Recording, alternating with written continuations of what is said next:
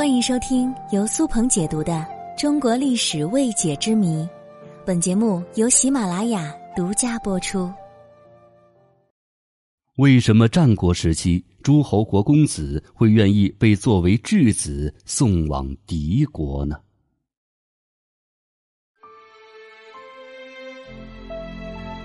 我们在一些历史剧当中经常看到。本国皇子或者身份尊贵之人被送到别国为质。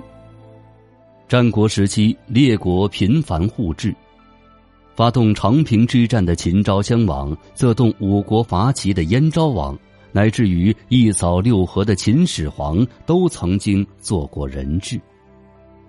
那么，为什么在战国时期，这些诸侯国的王子都要去别国做质呢？难道他们的母国都如此羸弱，需要用质子来换取两国盟好吗？这些诸侯国公子们为什么又心甘情愿的作为质子被送往敌国呢？总的来说，太子或重要的公子去他国做人质有几个原因：第一是两国结盟，为表示缔结友好关系的诚意。互派人质。第二就是战败的一方纳质求和，主动认输。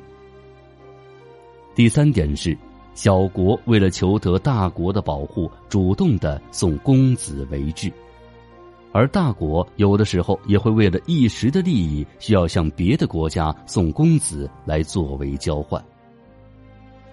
像晋国、楚国这样的大国，都曾经派太子外出做过人质。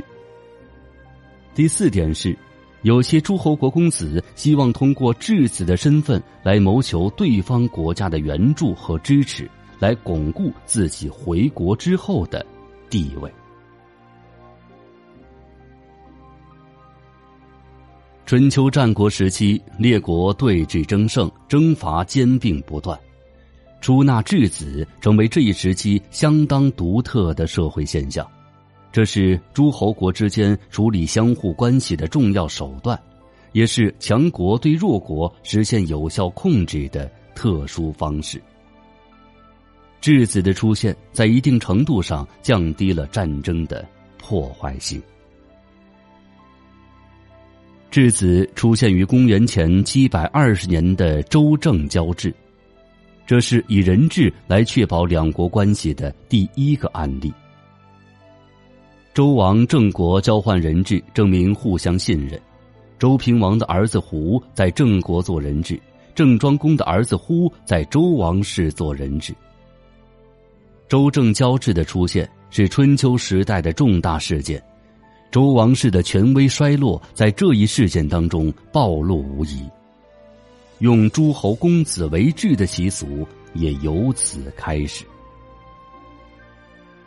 随着列国争霸的开始，齐桓公、晋文公等相继称霸中原，以信义为基础结成联盟，小国履行参会朝聘的义务，而大国则以其强大的国力来保护弱国。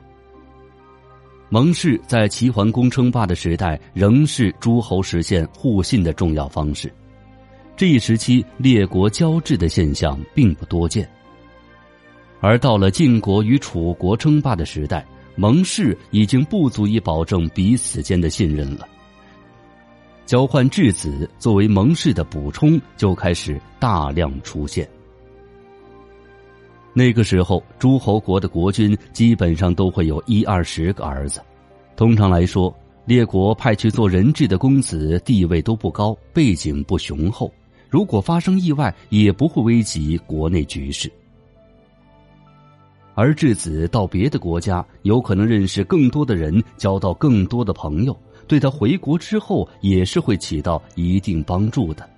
所以，一些在本国地位不高的公子会愿意到别国为质的。公子到别国为质，也不意味着他到别的国家就一定会过得不好，反而很有可能待遇会很高。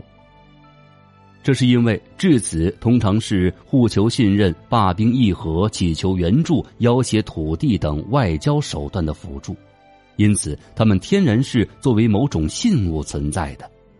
互质之初，往往是两国关系趋于缓和的开端。所以呢，质子在他国一般来说生活的不算太糟糕。